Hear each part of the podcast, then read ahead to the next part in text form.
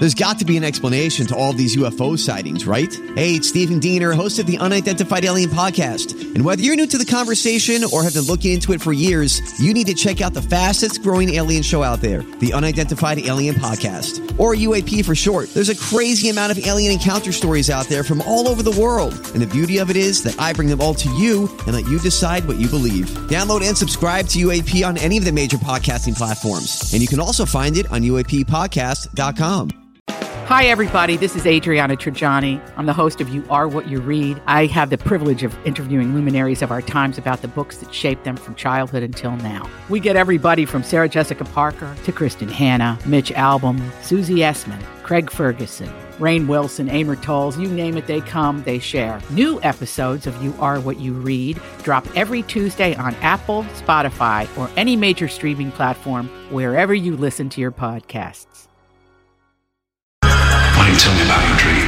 I was back in high school, and I was supposed to take a test. I was naked at work again. I was driving my car and I couldn't control it.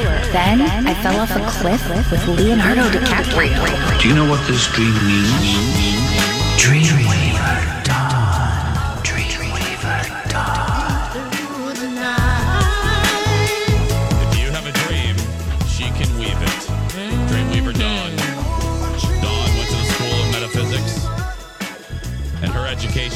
now benefit you. Dawn McLean, who do we have first? Our first caller is uh, Charlotte. Let's go to her. Charlotte. Yes. Hello, Charlotte. Good morning. How My- are you today? I'm good. My friend Joan suggested that I call you and have my dream analyzed because I've had kind of a recurring dream Mm-hmm. ever since I was laid off from my job in December. Okay. Okay, tell us about your reoccurring dream. Okay. I find myself in a kind of a rickety 70s era, very analog work environment, which is really different from where I came from. Um, the dreams are different in that each time I'm in a different kind of office, but there's nothing there. It's it's very barren. You know, I'm looking for office supplies and there aren't any. Um, the desktops are real bare. There's nothing. You know, there's no personal effects there or anything. There's no pencils. I mean, even the simplest things like that. So um, it, my feelings when I'm there are th- that this obviously that this isn't isn't right. You know, I should Yeah. I should be able to have a pencil. Yeah, yeah, at minimum. right. Dawn. Okay. All right. Uh, outside of the fact that you told us something about your real life, uh, usually, you know, we don't need to know any of those details, but. Oh. I will. No, I mean, I'm not shaming you at all.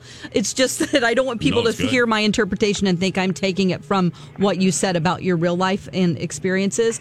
Um, so, outside of that, uh, a workplace environment, this has to do with your productivity. There is a large part of you right now who you're not feeling productive and you feel like you don't have the tools right now to be productive. Um, so you are searching for ways to feel productive. You're probably somebody that likes to keep busy, likes to keep motivated, and you like the tools to do that. You like to have the mechanics mentally of keeping yourself sharp and busy, and it's just sort of an empty space for you right now mentally.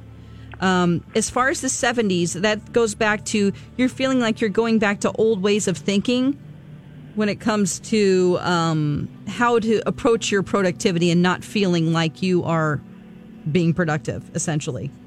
That's amazing. That's really interesting. I think that's probably dead on. Yeah. Yeah, that's great. Great. Look at that. All well, right, thank you, Charlotte. Charlotte. I appreciate it. Thank you for calling in. We Oh, thanks appreciate for your it. time. Tell Joan Thank we you. said hi. okay. I'll- okay. Bye-bye. Bye. Who do we have next on? Uh, next, we have Katie.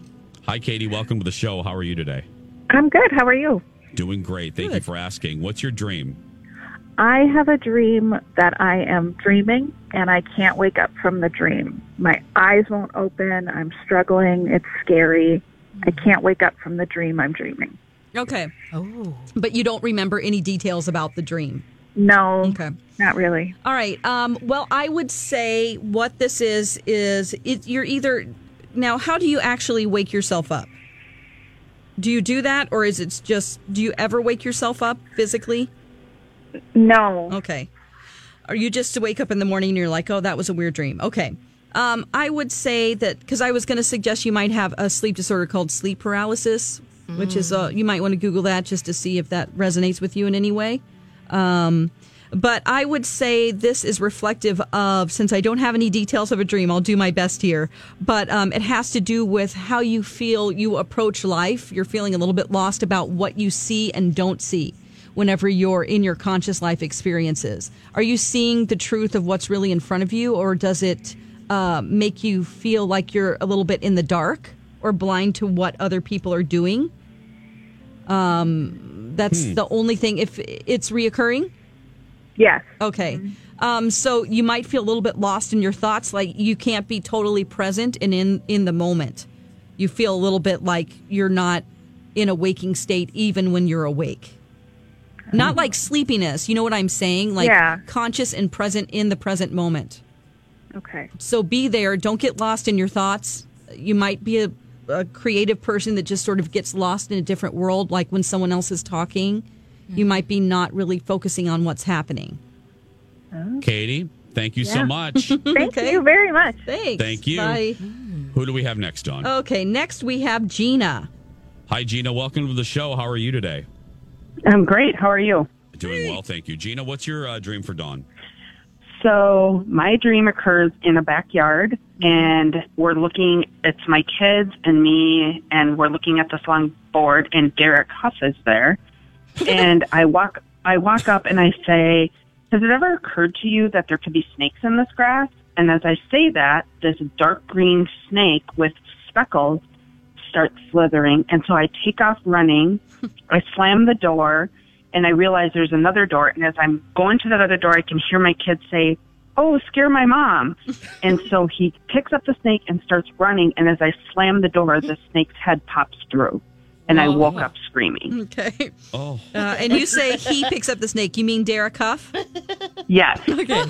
All right. So when you ever. dream about uh, a celebrity, it's an imagined part of yourself, and that is your subconscious mind because he is male. So you have moments in your life where you feel overwhelmed by your creativity.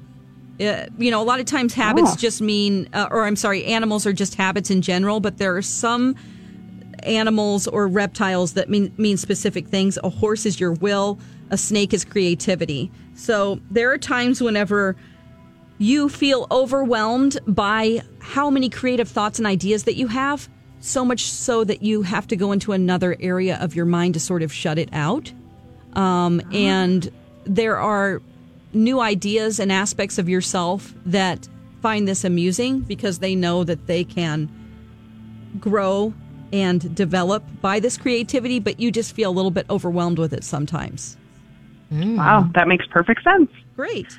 Thank you, Gina. Thank you so much. Thank All right. you, Gina. Have, a good great day. day.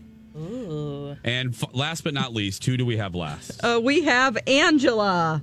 Angela? Hi. Okay, How try to you? sum this up because I know you gave me lots and lots of details, okay? I know. I apologize. That's As soon as I like woke up, I just wrote everything Oh, no, down it's really good. fast. If so you- it's like tons. If you dream vividly, that's a good thing. Oh, cool. Yeah. Um.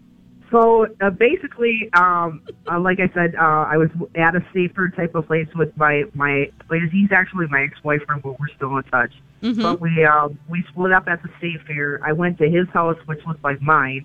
Um, and then when I looked out the window, I saw him pull up with this other gal, um, younger gal, and um, they were laughing as they like threw my bike out into the street.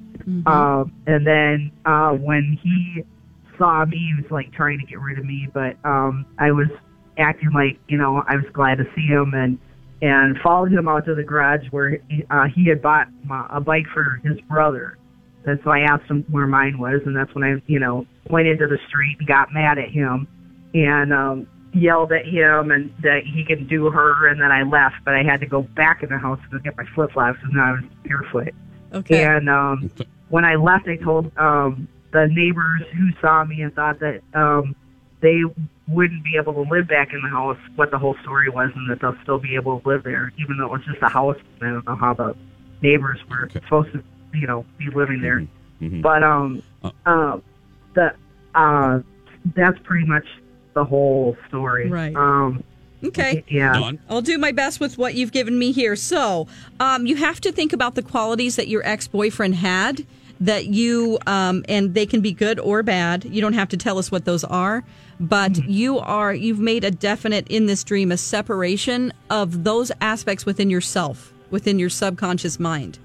Um, and when you did that, you felt like you betrayed another part of yourself that you, um, you feel like another area of your life is coming in that's unfamiliar to you and you're not really that cool with it. It's also affecting you physically.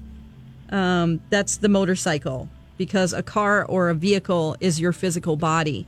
You feel like at times there you, you might have had some health problems and this is Oh, wow. dealing with Yeah. your own mental stress that you've put on yourself because of this not in your it's because of this mental issue you're having a war within yourself and it's not allowing you to create new things you're just sort of Oh, okay. left in yeah and so in a mental state where you don't you feel betrayed you feel like your bike is being stolen which is really your body you don't feel great in your physical body right now either Just stuck. yeah Oh my, yeah. Oh my God, that resonates so much. That's my work.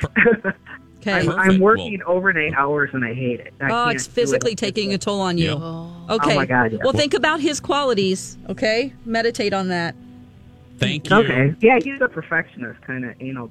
So maybe. oh interesting Yeah. okay That's it. Thank all you right so angela thank you Thank you. Thank you. sweet dreams